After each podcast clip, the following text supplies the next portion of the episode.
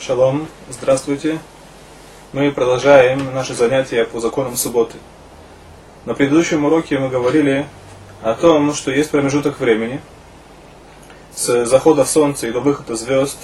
Он называется у нас Бенашмашот этот промежуток, что в это время запрещено выполнять любые работы, которые запрещено выполнять в субботу.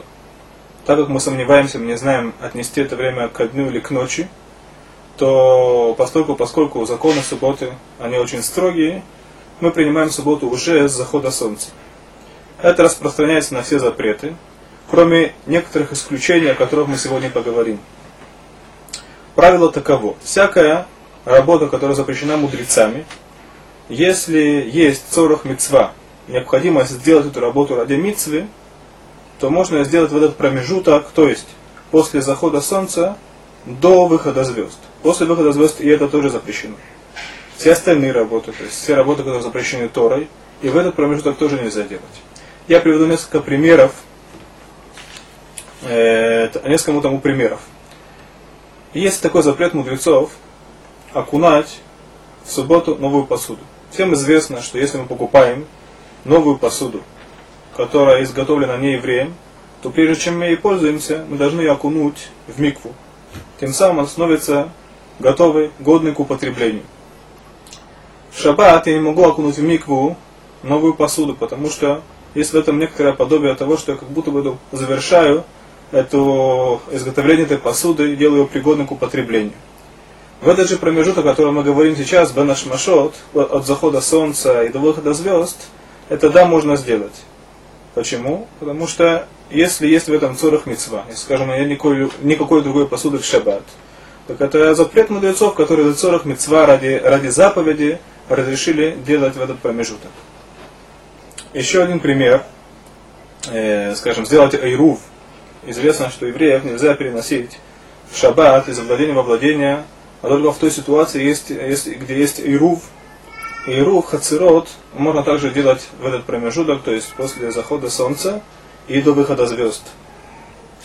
В Израиле, где плоды запрещены к употреблению, пока от них не отделена десятина, маасер, если ему нечего кушать в шаббат, то он может отделить десятину в это время, несмотря на то, что в шаббат нельзя отделять десятину от плодов, потому что тем самым как бы человек делает их э, готовым к употреблению.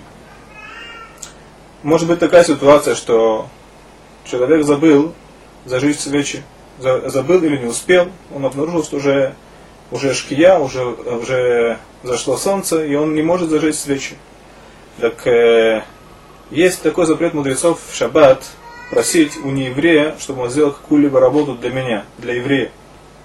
То есть нельзя в шаббат подойти к нееврею попросить что-то сделать для меня, несмотря на то, что неевреям это да разрешено. Это есть по этому поводу много законов, связанных э, с тем, каким образом можно договориться с неевреем, но просто так подойти попросить ему нельзя. Так в Бенашмашот в это время, после захода солнца, до выхода звезд, если, скажем, кто-либо забыл или не смог зажечь свечки или свет, он может попросить у нееврея, чтобы он это сделал для него. Это то, что касается Банашмашот. Мы говорили на предыдущем занятии, что есть возможность принять шаббат раньше. То есть идеальный вариант это принять шаббат за 20-30 минут до, до, до начала субботы, до шкии, до того времени, когда солнце заходит. Мы говорили также о том, что если человек захочет, то может принимать, принять шаббат еще раньше – Естественно, что если кто-либо хочет принять шаббат э, с утра в пятницу, нет этого никакого, никакого смысла. Даже если он скажет, что он принимает шаббат, на него законы субботы не распространяются. С какого момента он может принять шаббат? Э, самое раньше, это час 15, я говорю о временных часах, до шкия, до захода солнца. Если, скажем, кто-либо принял шаббат рано, раньше, чем его община приняла шаббат, то есть, скажем, час до наступления субботы. И это очень хорошо. Но сейчас он не может выполнять никакие, никакие работы. И вдруг он вспомнил, что ему что-либо необходимо сделать. Так в этот промежуток времени, который еще до шкия, то есть он принял шаббат раньше всех, и все остальные евреи в этом месте еще не приняли шаббат, он может попросить даже у другого еврея что-либо сделать для него. Так бывает иногда, что в семье женщина она зажгла свечи и, соответственно, приняла шаббат, а муж еще не принял шаббат, и вообще еще тоже не приняли шаббат, так муж может выполнять любые работы, это еще до субботы, это еще до шкия, это еще до захода солнца.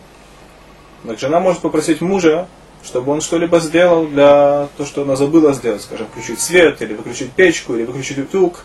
Все это время, пока он не принял шаббат, и пока община не приняла шаббат, можно напрямую обратиться и попросить у него, чтобы он эту работу сделал.